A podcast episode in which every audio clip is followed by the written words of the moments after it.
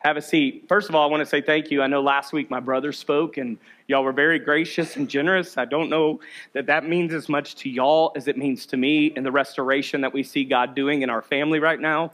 Um, in the loss of my dad, it did create a good bond between my brothers and I. And um, for many of you that have known me, um, our family's been very scattered for a long, long time. And, and so I'm just thankful for that. And I don't know how many of you were blessed. Did you take a word from that? I mean, I, I spent all week kind of asking myself my question of who is in my we?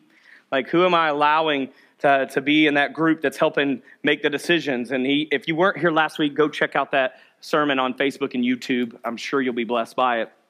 Today, we're going to jump back in to this series that we've been doing for quite a while now and just breaking down how we prove in our lives that we are believers, how we are the proof of Christ to other people. And that, that text is being taken from Second Corinthians, and we're using chapter number six, and we're, we're talking about how the, Paul's kind of laying out hey, I, I prove through my consistency, I, I, I prove through my purity, I prove through my understanding, I prove through my patience that I'm a child of God, that I am a, a person that's been transformed. Now, Paul had a very bad backstory. Would you agree with that? He used to be Saul. For those of you that don't know, he was the murderer of people that believed in Christ and proclaimed Christ to be the Son of God. Then he became those people who now believe in Christ and proclaim him to be the Son of God. There's no doubt that Paul had war in his mind constantly for the things he used to do as to who he is now.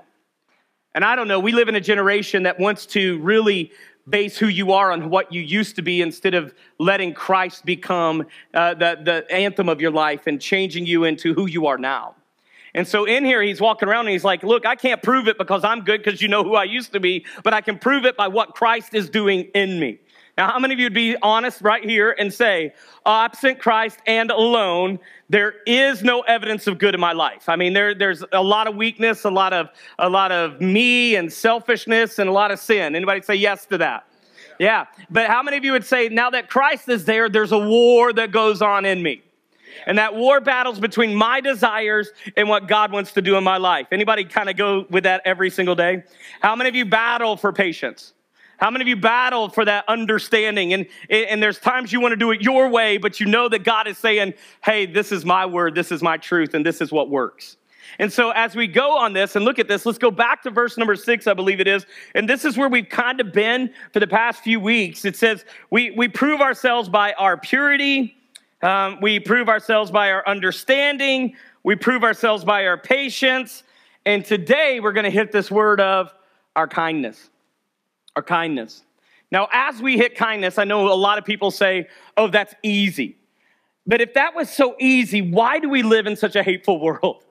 I mean, there are a lot of people that are just mean and rude and nasty and, and, very, I tell it like it is, or this is the way I've always been. And you know, something very much real occurred to me just the other day. Uh, I was reading through Galatians, right? And, and, by the way, if you want a good passage to go read through, check out Galatians. Galatians gives you this list of do's and don'ts. I mean, it makes it very clear, like, don't do this. And hey, matter of fact, if you are doing this, you're probably chasing your old sinful nature. Your old sinful nature does idolatry, adultery, sexual sins, and all these other things. It makes you lie, it makes you gossip. How do I know I'm not pursuing Christ today if I'm in that list? I mean, it's very easy. And matter of fact, right after that list, and that's where I want to pick up, is Matthew 5, verse 22. And if you know anything, or uh, Galatians, sorry, 522, if you know anything about this verse, this is the fruits of the Spirit, right? And it says, but the Holy Spirit produces this kind of fruit in our lives. So how do I know that I'm allowing the Holy Spirit to reign in my life? Which, by the way, in Second Corinthians 6 is the next thing is that we, we're kind of surrendering to the power of the Holy Spirit. How do I know that the Spirit's moving in my life? It gives us this list. You have love. And not just the I love you, not the words. You have the lifestyle. Matter of fact, love is a lifestyle. It's a lifestyle of choice. It's a lifestyle of decision. It's a lifestyle of repetitive action. It's a lifestyle of intentionality. It's a lifestyle of action. It doesn't just happen. Love actually has a lot of attributes, and Paul kind of defines those in 1 Corinthians 13. It goes on and he says, hey, he, he produced joy. Now let's go here. Um, would you agree with me that we live in a victim minded generation? Where it's, well, I deserve this because of what happened back then. And, and you hear of respirations and all these other things for things that happened centuries ago. And at some point, can I tell you this? Um, you and I have to get to a point in our lives where we cannot blame the past for our present. Now, does the past affect your present? Come on, yes. I mean, does, does father wounds really hurt? Yes, this, this rejection hurt, this lack of meaningful love, that is rejection hurt in your life. Absolutely. But can I tell you this? And I want you to really get this in. Uh, I heard this quote. I love this quote. While I am a product of my past, I do not have to be a prisoner of it. I, I, I've been raised by it, I've been brought through it, but it doesn't have to be the cell that I live in the rest of my life. I can be different. I can become something new. A new family tree can but generational curse can be broken and you can change into what Christ has desired for you to be. You do not have to be like the generations of your family. You do not have to be like yesterday. You can be made new. Now, I'm going to ask if you're talking to somebody else right now that you kind of focus in because this isn't your moment. All right. This is God's moment. So allow him to have it and don't be a distraction to the people around you. Is that good enough to say? Is that cool? All right. Because some of you might not be distracting the people around you, but you definitely are distracting me. And I, I got to stay focused. All right. So stay in there. And I normally don't say that, but it's, it's real. And um, if you're around that person, just tap them and say, stop. I, I want some Jesus today. Is that, is that too straight? All right, here it is. Do it kindly. All right. But notice this that love, joy, and peace don't come from anything we can produce, it comes from God. Look at the next thing patience. I hear people say, I'm working on patience. Patience isn't something you work on, patience is something you surrender to. It's a gift of the Spirit, it's a fruit of the Spirit. And then look at that next word. What does it say? It kindness. This is where it really alerted me. A lot of people say, Well, I'm a kind person, and I've learned this that kindness doesn't come from our nature. We're not naturally kind, we're naturally self centered. Yeah, um, yesterday I had somebody that was shadowing me all day, so I was showing land, and I had them in the car, and we were going around and um, and just talking to them about hey the the art of like building relationship with clients doesn't mean that you're here to sell. You're not selling land. You're not selling a home. You're selling you. You're selling who you are. You're showing somebody this is me, and they're deciding today whether or not they're buying you. They're going to connect with you, trust you. And, and part of that means that I cannot go into today hoping that I make a paycheck. I go in today hoping that we can find what fits the need that they may have, which means swallow yourself. It's not about you today. It, it, it's not about what I can become, it's about hey, what, what is the need? What is, what's going on around me? And then I realized that naturally I get angry quickly. Anybody say me too to that? Naturally, I, I really think about the needs that I have rather than the needs of my family or, or the needs of other people. I, I literally shared with somebody just recently, they, they said, uh, you know, I'm tired. I might cancel this date with my wife. And I said, you better not. You better not go work all, all stinking day and then go home and say that what I did today was more important than the time I have with you. If you've planned this, suck it up, buttercup. You get in there and you enjoy, but you make sure you realize that their needs need to be met just as much as ours. How many of you understand that? Say yes. How many of us forget that? Say yes.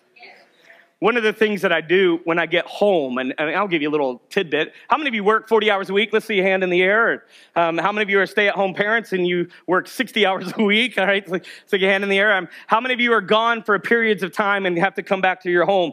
Uh, one of the best advices that I was ever given um, through a, a book that I was reading, I'm sorry, I cannot remember who did it, um, but they said there's a, a, there's a practice that you must take on when you're coming home after being gone all day. I'll help you out a lot with your relationships right here. They simply said, when you walk in the home, do not be on the phone.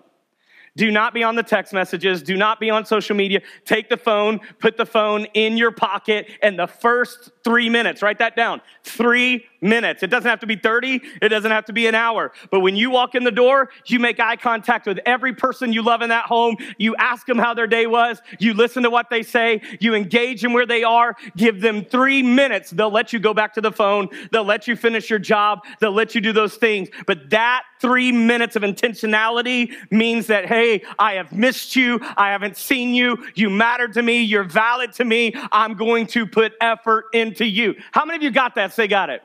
Hey, how, how many of you have ever been at dinner and the whole time you're at dinner, somebody's doing this?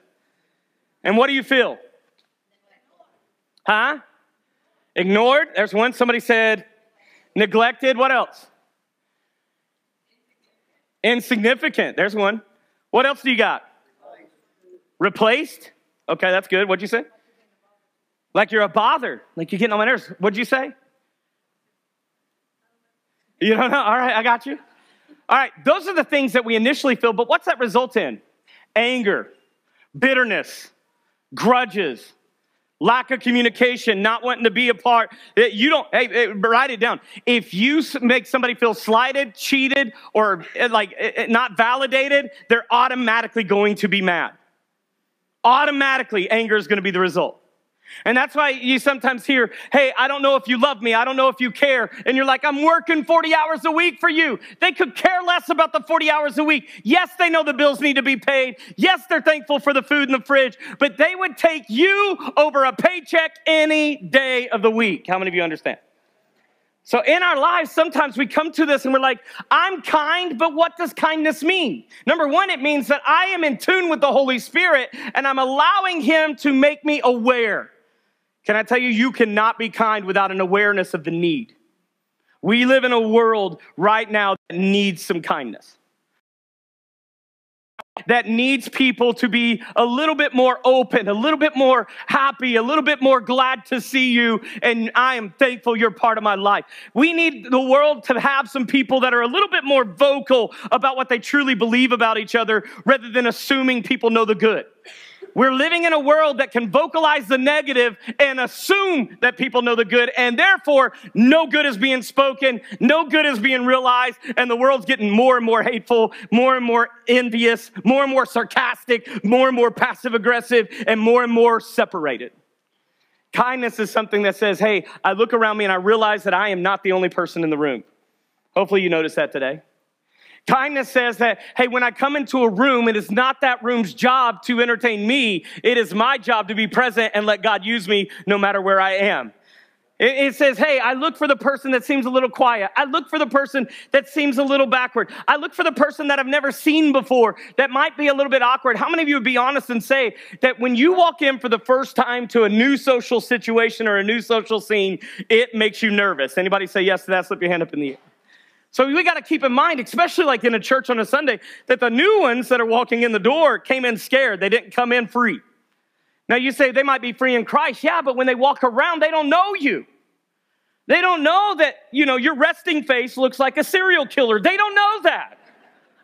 Does that make sense? They just see you and they're thinking, man, that, that person's, you know, I'm staying away from them. And you could be the nicest person in the world. But the truth is, is kindness takes an intentionality, doesn't it? Kindness takes an obedience to the Holy Spirit. Kindness takes a few other things, write it down. It takes a friendliness. And, and, and, and the King James Version of Proverbs 18, verse 24, it says, A person that has friends must show themselves what? Friendly. I mean, uh, I, I, will say this um, smiles attract people. Agree or disagree? Frowny faces, not so much. You know, like Head, headphones in the ear while walking through doesn't really say, speak to me. Eyes down, head down doesn't really mean, I want to engage with you. You say, well, I believe I'm a friendly person. You don't, you don't prove that by believing it. You prove it by doing something with that belief and actually being the person that gets out of their seat and goes and greets somebody being the person that says hi to people. You know, one of the favorite things, and and and uh, when we get people that are from other parts of the nation that come to our nation, I remember showing a property one time to a guy from Chicago, and we were walking into a restaurant to eat lunch, and I opened the door and stepped back for him to go first, and he immediately paused and looked at me and said, "What are you doing?" And I was like, I'm just holding the door, man. He said, People don't do that where I'm from. You're, you're about to get stabbed. You're about to get robbed. Something bad's about to happen. I don't know where he lived in Chicago, but that's not all of Chicago. But that was his Chicago. And I thought, this is some, how many of you notice you, anybody else, the, the chronic or the habitual waver when you're going down the road? Anybody know what I'm talking about? How many of you are that person? Let's see it. You know, you're just waving at everybody. How many of you get your feelings hurt sometimes when people don't wave back? Yeah. I mean, it, it, it's just, it, it's kind of a Southern culture thing, isn't it? You know, you'll get two fingers off the steering wheel. You know, if you drive a Jeep, you get a hand out the door. If you drive a motorcycle, it's a fist down or something. I mean, you, you're in a certain club if you're in a certain area, but there's something that happens to you when somebody in your neighborhood just waves on complete stranger. You say, well, you know, that, that really doesn't affect me that much. It affects you more than you know. Because if you went through an entire day and nobody ever spoke to you, nobody ever made eye contact with you, and nobody ever greeted you or told you anything they thought about you that was positive, I promise you by the end of the day, you would mentally and emotionally be affected by that. I can't tell you how many times people will say, Well, I, I, I, left my church. Well, why did you leave your church? And here's why we ask that question. Number one, if you didn't heal from that hurt, you'll bring it here. Um, and just because you left doesn't change the problem. You know, I, I was talking with somebody, where's, I'm going to pick on John. John, let's pray for John. John's going through a hard time. His dad's um, ailing, right? And uh, John was talking, and he said in one of our Monday night classes, he said, I, I really need to go see my dad. And he said, But sometimes I feel like if I just packed up and moved to Florida, things would be better. I said, John, where's your dad live? Pennsylvania. All right, does that make sense? Am I true, John? Pennsylvania. Eh, eh, oh, New York. That's right, New York. Sorry. Up close enough. We'll call them cousins. All right? New York. So way up here, you're in Tennessee. Sometimes the enemy gets in our lives and says, if you would just go here, it'd be better. But what's the difference in eight hours and 12? The pain's still 12 hours away, just like it's eight hours away. You know, and we encouraged him, go see him. And it's just hard to see your dad in that condition, isn't it? You know, sometimes it breaks your heart to, to see somebody go through what they go through. How many of you got friends going through hard times right now? And, and, and you want to call, you want to encourage, but you just don't know what to say. And, and so you think, well, it's, sometimes it's best just to give them some space and leave them alone. How many of you have ever thought that? Yes, it's happened in my life where it's like, okay, they may need some space. Can I tell you the worst thing that can happen to somebody in crisis is space and time alone? Now, I'm not saying that you need to be overly aggressive and I'm not saying that you need to like blow up the door. I'm not saying that you become annoying, but what I am simply saying is nobody should be left alone. Even in Job chapter 6 verse 14 in the Holman Christian Standard Bible, it says that a despairing man deserves the loyalty of their friends even if they forsake the Almighty, saying, hey, they could be living total antichrist in the way that they're living, but they still deserve the loyalty of somebody that cares. And kindness says, I'm going to find ways to be friendly. And not just to the people I know, but to the people I don't know. I had a teenager once tell me that I'll never understand how much it impacted somebody in their family, us just inviting them to watch a certain thing. And I, I thought to myself, what an easy thing to do and, and, and what an easy thing to say.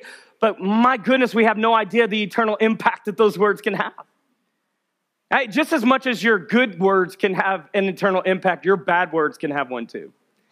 And so I think in kindness, we've got to say, I'm going to be friendly. And friendly doesn't mean I sit and wait for them to come to me. Friendly doesn't wait and say, well, do they notice me? Friendly says, I will go to them.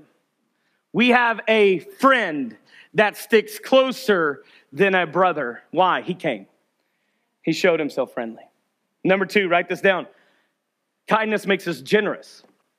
Now, this is a word that people hate in the church generosity. Because when I say generous, what do you first think of?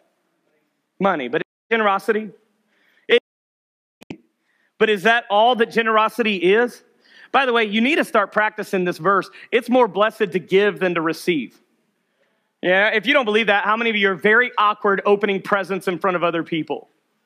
It, it is literally, literally, if you hand me a present, and I don't mean this ill, I will ask you, do you want me to open this now? And if the answer is yes, a panic sets into my heart. You know, because I feel like I gotta, I gotta respond a certain way or react a certain way and, and be a certain thing. How many of you else kind of know what I'm talking about? Not along? Yeah, but can I tell you what I love to do? Is I love to make the other person panic as I give them a gift and want them to open it in front of me. Now, I don't necessarily want that, but how many of you have found this to be true that you get more joy in your heart by being the person that's the giver than the taker. Absolutely. And God tries to actually emphasize that in financial things. Like when you give, it is a huge blessing. That's why God says, I don't want you to give from a begrudged heart. I want you to give from a joyful heart. You know, because there is something that happens when you can be generous. But let's be honest, you're not always able to be generous through a wallet. If that is you, say yes. But can I be generous with my time? Can I be generous with my effort? Yeah, look at this verse in, in, in, in, James, in James chapter number 2, verses 15 through 18. Let's focus on this. The Bible says, Suppose you see a brother or sister who has no food or clothing, and you say, Goodbye, have a good day, stay warm, eat well. But then you don't give that person any food or clothing. What good does that do? It goes on and it says, So you see, faith by itself isn't enough unless it produces good deeds. Say this next, next sentence with me. Ready? It is dead and useless. Can I tell you this? Your, hey, God is good, and a song is worthless if a heart doesn't have the ability to say, what's the need of the people around me? You're, you're coming to an altar and praying and acting all super religious. You standing in a parking lot telling everybody everything you know about the Bible. Hey, great. You have faith to believe the word of God. Totally useless unless you've got some deeds to back it up. Faith without works is dead. Thank good you get faith first, but from faith, we get the ability to say, I care about other people and I want to be generous. You want to know if you've got kindness in your life? Generosity is something you have to tame, not something that you have to make yourself do. You know, I, I, have got to watch myself because sometimes, and, and, and here's the truth I have a wife and three kids, and I have to remember that I have to feed and take care of my wife and three kids. And God is never going to use me to hurt them to help somebody else. And sometimes, and, and I almost hate to say this publicly, but I'm going to. I am the, the softest target in the church for kid fundraisers. I, if your kid's in a fundraiser, we rarely say no. Mainly because it always has to do with cookies and candies and all kinds of things. So let's not say that it's one sided. The other day I came into my office and there was bags of nuts hanging on my door. And I was like, where did this come from? And they're like, you bought from some fundraiser at Mobile Life House. And I was like, okay. So, I mean, thank God there's a bounty from it. But the thing is, is I'm soft. To, here's, here's the reality. Every time that I act without thinking about what God has given me in responsibility, I can let generosity become a hardship in my life. Are you with me? But we should be on that edge of, I give and want to give too much, not that edge of, don't ask me to give. Don't ask me to do. You know, uh, I'll say this the number one uh, ministry that suffers in every church that I know of. My wife's on these pastors' wives forums where they, they encourage each other as pastors' wives. And, and she said, Josh, this is in every church. The number one ministry hardest to staff is children's workers. It's, it, it's just, it's not a grace thing, it's an everything. You know, and a lot of people say, well, it's difficult. But here's the thing like, um, if, if, if we looked at the church the size we are, 500 plus people, right? And, and, and, I know that's not the largest in the county, and that's okay. We're not trying to be that. We're just grateful for what we have. You had 72, I want you to get that. No, I'm sorry, 77 children at church last week. 77 children. That is a lot of kids. How many of you agree with that? Say yeah, amen to that. That's a lot. What a blessing you know and and and in that like you look at it and say what a blessing. But i've been going to the kids. I've been talking to them like hey why are you hanging out in big church and not children's church? You know why are you doing these things? And i'm not going to give you their answers. But they're like certain teachers they absolutely love. We got a, a, a, dream team sitting on the front row right here, right? That the kids absolutely love, do a great job. We got a great children's speaker sitting right here. Yeah, I mean, all of you, we got some great ones. But you know what children can tell? The ones that actually care to be there and the ones that are forced. And, and I'll say this all day long I'd rather the forced ones quit and we overwork the compassionate ones than to have somebody walk in there and act like they are very much um, put out by having to teach those children. I'd rather the ones that go in there and they realize that kids are not quiet. Will you say that with me? Kids are not quiet. And to sit there and actually try to make them feel like they're in school is the worst thing you can possibly do. But you can use that energy for you. I remember at Bible school one time, our two and three year old class had 19 toddlers in it. And they were in a very small room. The girl came out with big eyes. You remember this? She said, What do I do? I said, I'm in with you. Let's go. And so we went in there, and it was on. I mean, it was crunk. I don't know if that's a word we use anymore. It was crazy in that room. All right, they were they were all over the place, and, and and so next thing you know, it's like, what do we do? And here I am walking in, telling this person, "I've got you." I walk in the room, and I'm like, "Holy Spirit, we need you!" Like, like what do we do? And and and so what we realize is, you you you don't sit there and try to get the kids to listen to you. You use what they have. How many times have you said in your life, "I wish I had the energy that my kids have"? Okay, so stop trying to take the energy out of them and use it for you. And so we sit down and we're like, all right, let's talk about David and Goliath. Who wants to be Goliath? Everybody wants to be the big dude. Everybody. And so, how many of you remember those little songs of the sling and he around and around? And so I was like, everybody get your slings out. Let's see it. What do you think a sling sounds like? Woo, woo, woo. You got some crazy things going. I was like, everybody throw your stone. Literally got punched in the face.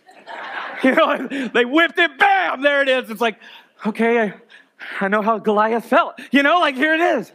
Uh, but you got this going. You don't teach a 20 minute lesson, you teach a five. And, and, and then you let them play. You're like, well, that's not the way I do things. Hey, ready? Here it is. Kindness means this it's not about you. It's not about you. It's about getting the message across. You know, like, I, I, how many of you have ever played airplane with your littles, where you lay on your back, you got your feet up in the air, and you're holding their hands and you're flying them? And and, and, so I'm trying to teach uh, Canaan uh, the story of Zacchaeus. That's a big word for a four year old. And, and so I'll put her on my legs and I'll fly her around and we'll sing that Zacchaeus was a wee little man and a wee little man was he. He climbed up in, anybody know? For what? The Lord he wanted to see. And as the Lord was passing by, he saw Zacchaeus way up high and said, Zacchaeus, you come down. Canaan, why did he say come down? He wanted to go to his house. What do you want to do at his house? Eat. Do you like to eat? Yes. See, here's my thing. A lot of times we think kindness means get to me, and kindness means go to them. I mean, matter of fact, can we can we look at this? If you would, I'm going to skip ahead to a verse in Titus chapter number three, verses four and five. Listen to this. But when God our Savior revealed his what? His kindness and love, he did what? Saved us, met us where we are, not because of the righteous things we had done, but because of his mercy. He washed away our sins, giving us new birth and new life through the Holy Spirit. He generously poured out His Spirit upon us through Jesus Christ, our Savior, because of His grace. He made us right in His sight and gave us confidence that we might inherit eternal life. You are not saved today because God said so. You were saved today because God was kind enough to do something about the condition you and I were in. He was merciful enough to meet us where we are. And kindness says, hey, I'm not about saying, where are you and where am I? Get to me and then we'll be friends. Kindness says, I'll meet you at your level. And so, matter of fact, if we want this, it's, it's not just generous and giving its time, it's, it's actually considerate. It's looking out the needs for others. There's enough people in our church, literally, that you should only have to do children's church once a month. And literally, all you'd have to do is echo a sermon they're being given and love the kids and care for the kids, and you will be hero. I was raised in a home that, that had God verbal, but didn't have God in illustration. Y'all know maybe that? And I don't want to disrespect my family, especially my father since he's passed, but it was not the ideal living situation to hear about one God and never see him. Matter of fact, can I just tell you that as parents? If you go to church and you're one way and you're a different way at home, then be ready for the rebellion against God from your children. Because you are the closest evidence of God they see. Matter of fact, they, they are born trusting you in the way that we as parents should be deferring to God. Don't trust me, trust God.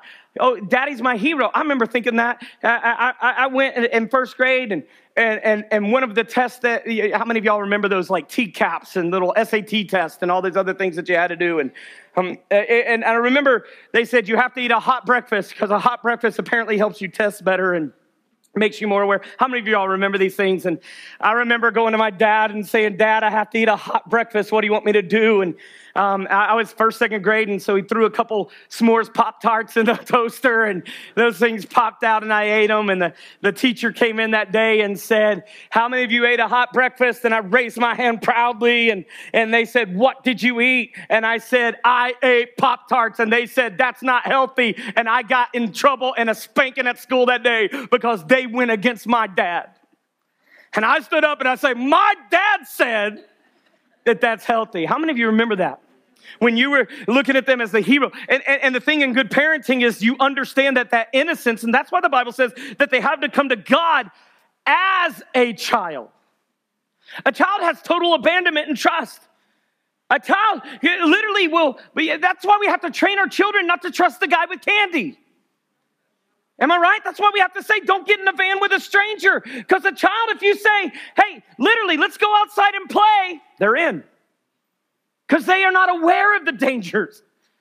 They're not aware of the hurt. And, and, and as a parent, we have to pivot.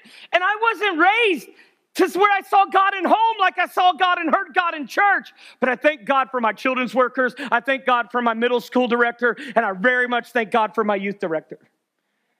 Because they would put me in the car. There was a man by the name of Richard Francis, and literally put me in the car on. And yes, you heard that right. I actually went fishing. The thing is, at the trout farm, though, they you baited your hook with corn. It was a little cane pole. How many of you have ever been to a trout farm? You literally drop it in, the fish grabs it, you pull it up, they take it off. That's my kind of fishing right there. And so, yeah, he would take me all the time. I remember we'd go back to his house, he would always grill it. I hated fish then. So he'd throw a couple chicken tenders on the grill. And he and myself and about five other guys would either jump in a pool or go to his garage. He was building a Mustang, and I'll, I'll never remember him being underneath a Mustang working one day, sliding himself out and said, Boys, I'm teach you something.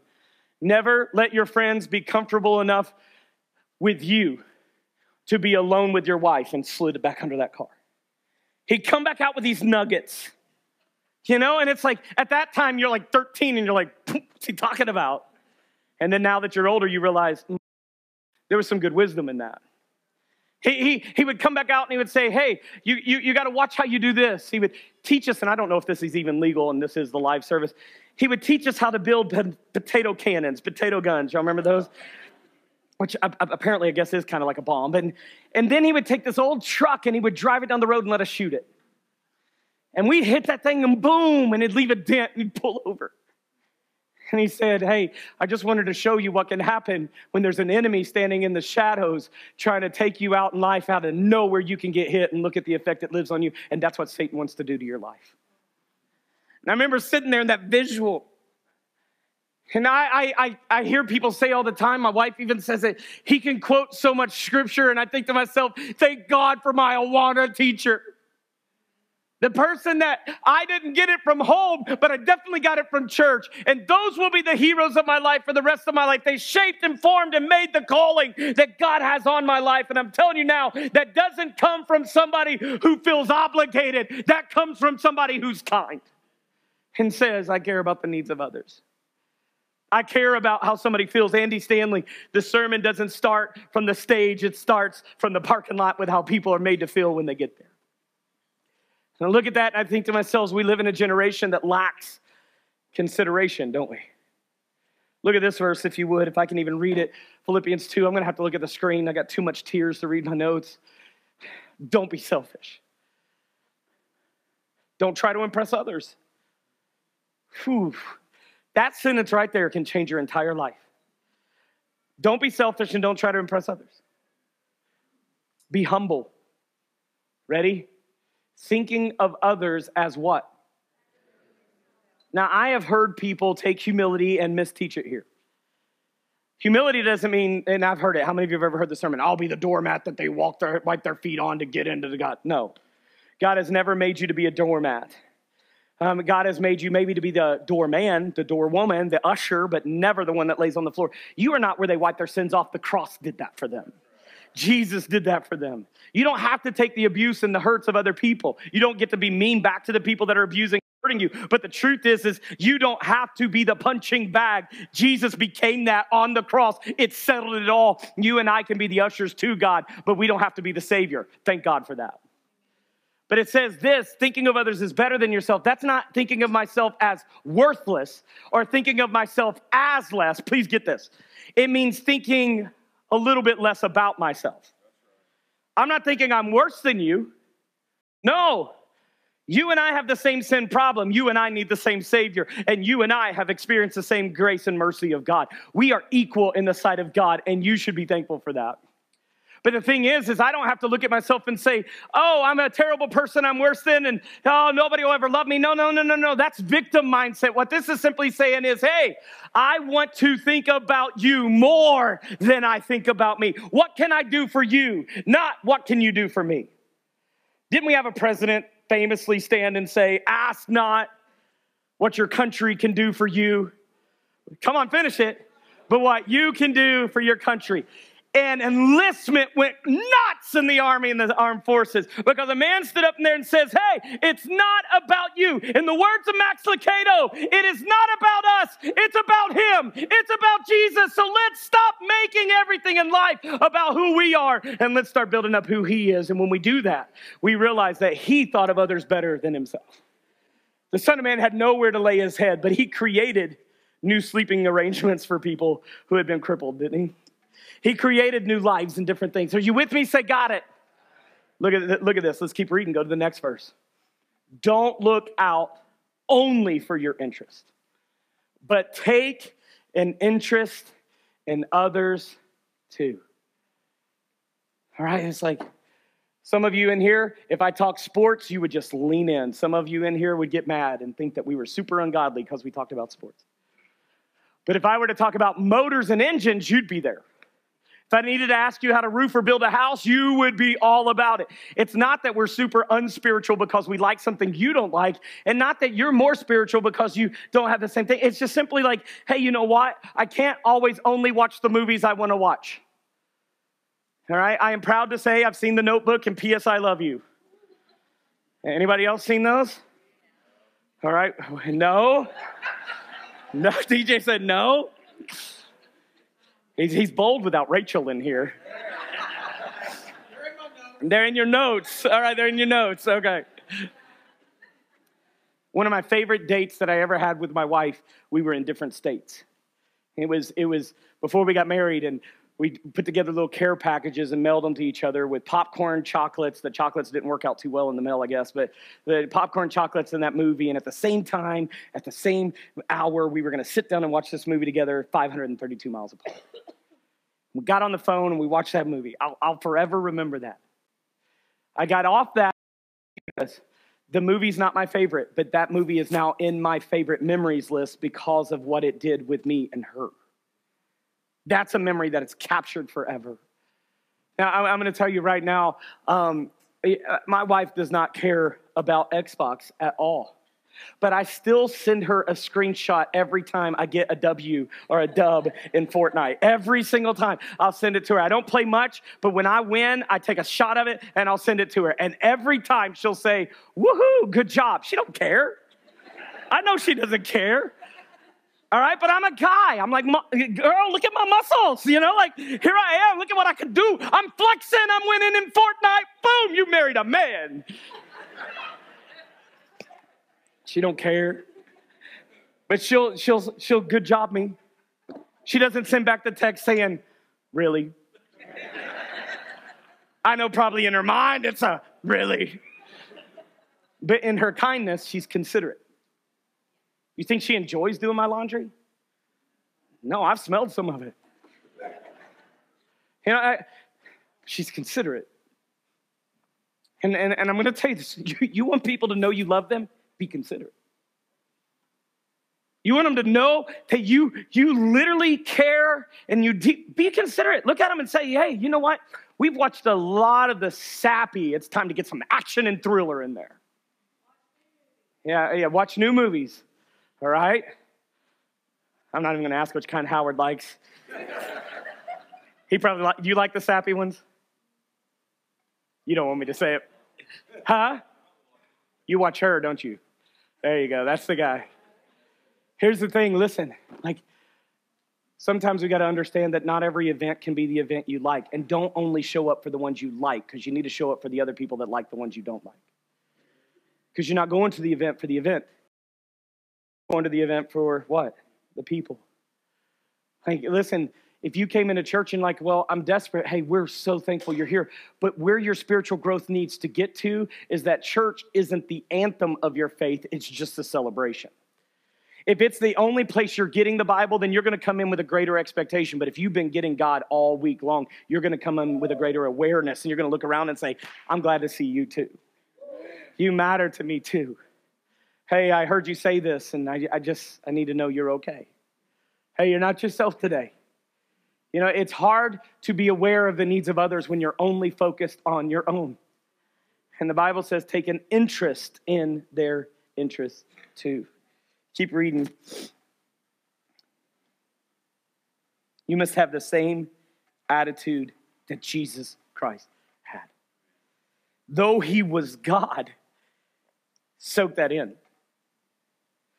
All creation is praising you built for you, evolving around you.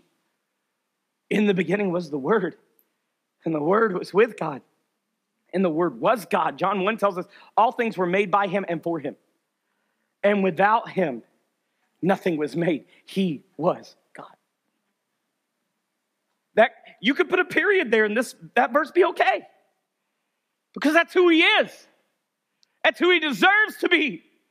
He deserves the praise. He deserves the glory. He deserves it all perfect, spotless. That's who he is. But look at it doesn't stop there. He did not think equality of God as something to cling to. Can I say this?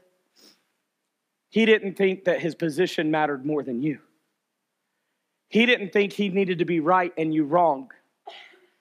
His position wasn't something, his equality wasn't something to cling to. So, what did he do? Instead, he gave up his divine privileges. He took the humble position of a slave and was born as a human being. And when he appeared in human form, he humbled himself in obedience to God and died a criminal's death on the cross.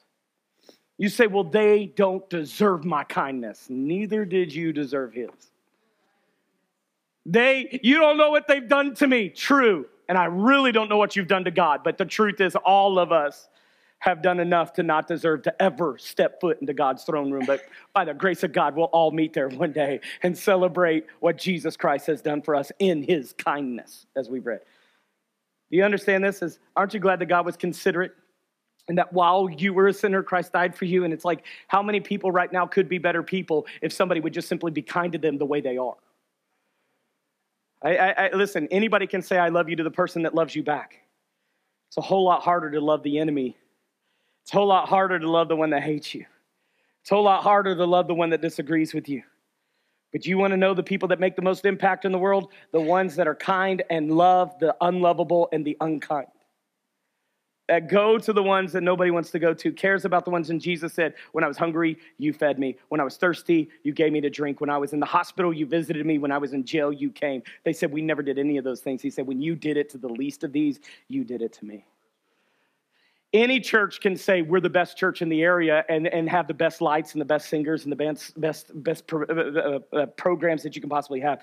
I, am going to be honest with you. I think we're going to get to heaven and realize that the best churches in the kingdom weren't the ones with the show, it was the ones with the go. And that literally looked at people and said, I love you where you are for who you are, and I will not let you stay there alone. How many of you have ever had somebody run in on your dark day?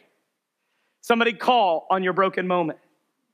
Somebody love you when you knew you were dirty, when you knew that you had strayed. How many of us have a testimony that in our darkness a light came shining through? A person invaded, kindness invaded, love invaded, his goodness and his mercy invaded. And because of the invasion of the good things of God, you are not the same person, nor am I the same person that I used to be, because God's kindness can change anyone, including me, including you. In his kindness. And then lastly, we'll be done. It's merciful. Merciful is a different way of saying full of mercy, right? And mercy says, I know what you deserve, but I'm not going to give you that today because if I only got what I deserved, I'd be in a very, very bad position. But I'm thankful that God withheld from me what I did deserve and gave me what I never deserved. Mercy's the withholding. You say, Well, I have a right to get even. Aren't you glad Jesus doesn't think that way? Aren't you glad the Holy Spirit doesn't think that way? That in His kindness, He thinks you deserve a second, third, fourth, hundredth chance to get this right. Now, I, I don't know about you, but kindness, while it takes a focus and intentionality, can be easy to get in the habit of. And it's simple to be kind, right? Like holding doors and saying hi and making eye contact. And, you know, if God has blessed you generously, then helping somebody get through a difficult month of their bills or helping somebody get through a difficult season. Um, your kindness, every time you bring groceries and donate them to a, a food pantry. Literally, I was here Tuesday because Libby's family is going through some hard things health wise right now. I'll be praying for her. That's why she's not here. And um, she normally runs that food pantry through the week. And um, I got a new respect and revived respect for her on Tuesday as I was the only one in there. And, and that doorbell would not stop and, and, and, probably 15 different people represented and families coming through that food pantry in one single day were fed by the generosity of your kindness. Can I tell you this?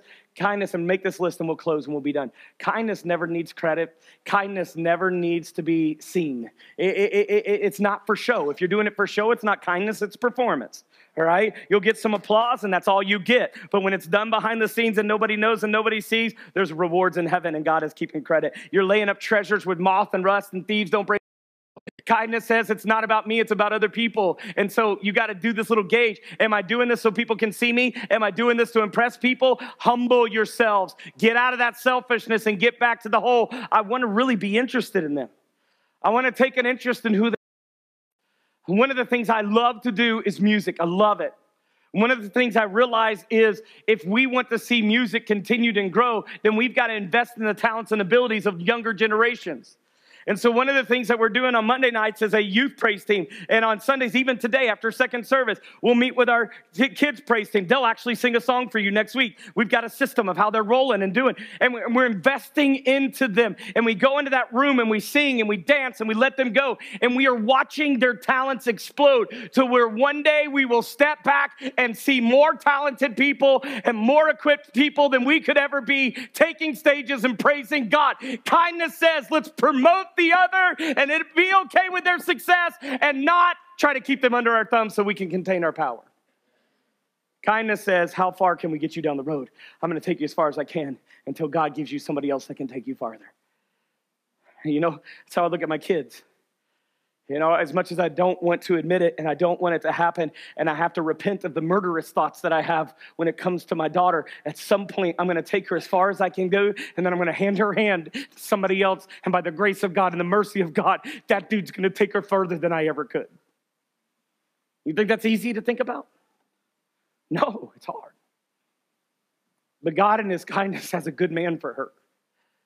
And so, until the good man for her that's going to be the rest of her life comes, May I be the good man for her that leads her to the one that will take her further.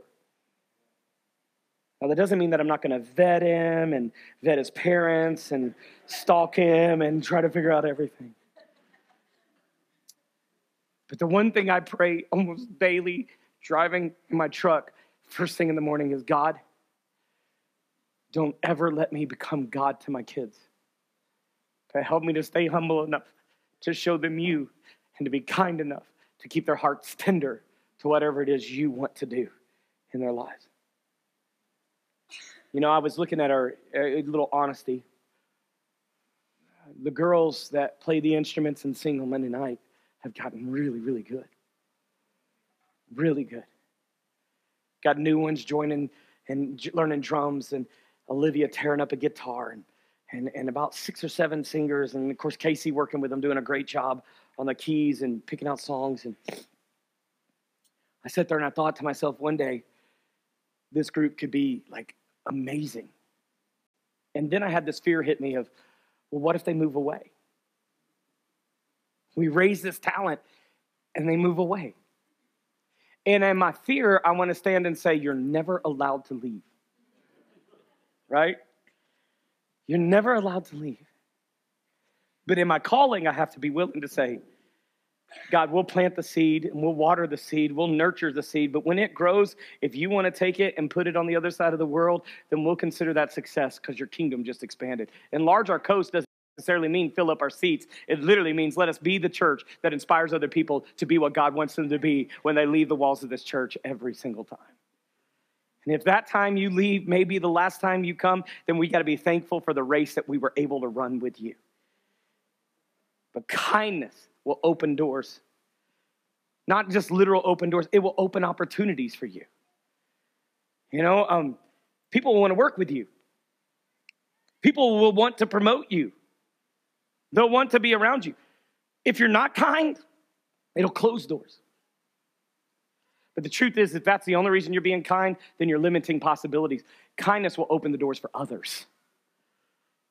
And they will grow because of you, and they will go because of you. One of the greatest honors we could ever have in our life is for somebody to stand on a stage or stand in front of their family one day and say, I thank God that He put John Doe in my life, that He put Jane Doe in my life. And because of them, my life changed. May that be the anthem so that they see Jesus and through kindness, they find salvation. Through his kindness and love, he saved us. Know this the words you say and the things you do in the upcoming week will dictate someone's entire life. I've often said this, and I know this is heavy, but I'm going to put it on you. Your snide remark at work could result in the beating that takes place at home that night. I've lived that. Your passive aggressive statement could be a wife getting abused, a husband getting left, child being neglected. And you're like, that's not on me. I really do believe you'll stand before God and find that a lot more is on us than we realize. Every idle word will be judged. And if we didn't show them Jesus, and if we didn't tell them about his love, if we didn't witness when we had that chance, their blood will be on our hands. Your words and actions matter. And that's why they wrote, Let every thought, let every word, let the meditations of my heart and the words of my mouth be what? Pleasing to you. And then they give us this statement let everything you do be done as if you're doing it for the Lord and not and if we lived that way, you would see a revival of emotional, mental, and spiritual stability taking over our area. And I think it's time we declare war on this mental, emotional, spiritual health crisis that we're seeing in America right now. And I, I don't know about you, but close your eyes and bow your heads. I hear this as I read this and I thought this. Remember that story in the Bible where God appears and says, Who will go? Who shall I send? And then the, the dude says, I listened, I looked, right? And finally he said, Here am I, Lord. Send me. Kindness cost you nothing but a surrender of yourself. It cost you nothing but a surrender of selfishness. Hey, God, use me. It's easy to say, look how bad the world is. But is there any believer in the house today that would say, God, here am I? Let your light shine through me. May kindness billow through me. May the fruit of that spirit be made known through me. And may the people I come in contact with have a deeper desire for you through the kindness they experience through my life from the gifting of your Holy Spirit. Is there anybody here that would slip a hand in the air and say, God, here am I. Help me to be more kind. Convict me when I'm not. Help me to be more kind so that others around me, their interests can be met, their validation can be found. Slip your hand in the air. Is that you? God, here I am. Help me to be kind. Amen. Stand with me. Grab somebody's hand. Let's close in a word of prayer. Now, y'all realize this is a, synap- a synopsis. It's, it's a snapshot of kindness. I mean, we didn't get into the thing that kindness doesn't give you a right to say what you want to say. Sometimes you got to keep your mouth shut. We didn't go that far, right? How many of you have learned that kindness is expansive? Like, it, you can always add to it, you can always grow. It's an area we could get better. You know, kindness and patience kind of go hand in hand. Struggling with patience, you're probably struggling with kindness. You know, it, it, it's so, God help me be kind. Might be, hey, God, I need to be a little bit more patient. I need to be a little bit more thankful. I have found this to be true. The people that know the blessings they have in their life have an easier way of giving them away, easier way of being happy for others, easier way of being kind. It, it's, there's, there's more to it than just saying, okay, I'm going to walk out of here and be kind. It's like, God, no, I'm going to learn your methods of being kind. Help me to, to stay true to who you are. We do this by looking at Jesus, who didn't think it robbery, right? All right, let's pray together. Go grow in this. Make this your Bible study this week.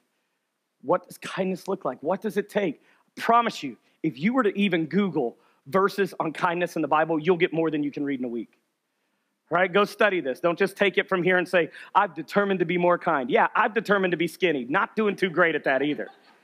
Now, I have started a diet, let's just be honest with you, and it's gone. I'm down two pounds. All right, we're going, I'll celebrate that, right? But here's the thing if I'm determined to get skinny when my willpower runs out, guess what? It's back to donuts, baby. That's the thing. It can't be, it's got to be a habit. It's got to be a life change. It can't be a determination. You can't walk out of here and saying, I'm determined to be kind. No. It's to make me kind. Whittle me. Give me some growing seasons. And by the way, if you're trying to develop something in your life, you're going to go through a test to get there. Somebody's going to test your patience today. Somebody's going to cut you off in traffic today. Some student's going to run their mouth tomorrow. It's going to happen, am I right? You're to go home and you're to be like, baby, I'm to be kind. And she's to say, I'll believe it when I see it. And you're to be mad right off of that. Am I right? Can I tell you this right now? The world doesn't know the change in you until you've lived it enough time to prove it true. And Paul didn't say, I prove it by this. He's been that for a while before this passage is written. Anybody can change right here in a moment. God can change your heart, transform you in a second, in a belief, in a confession, in a restoration. It happens. But don't demand that everybody recognize the change. Go prove it. Go live it. Amen. Let's pray. God, thank you for the day. Thank you for your, your goodness and your kindness. I pray that this will fall on humble hearts, open hearts, that we'll receive what it is that you have for us and that we'll put it into practice. Less of me, more of you. Less of me, more of them. God, help my focus and my mind to be on you and others. And through there, God, we know you promise joy, fulfillment, love. We know that comes in. And so I pray for those that, eh, that committed their lives today to say, I'm going to step out in kindness. God, I pray for those that didn't commit it, that need more kindness in their life, that you'll, that conviction will continue until comfortable the way they are. God, I pray that as we leave, we become more aware of the people around us. We realize the power of our hug, our love. We realize the power of our, our, our presence in somebody's life. And not just that it's our power, but God, it makes your power evident and known. I pray that you'll raise a generation, and if not a generation, a church that's intentionally kind because we want others to see you. And it's in Jesus' name we pray. And everybody said, Amen. God bless you. We love you.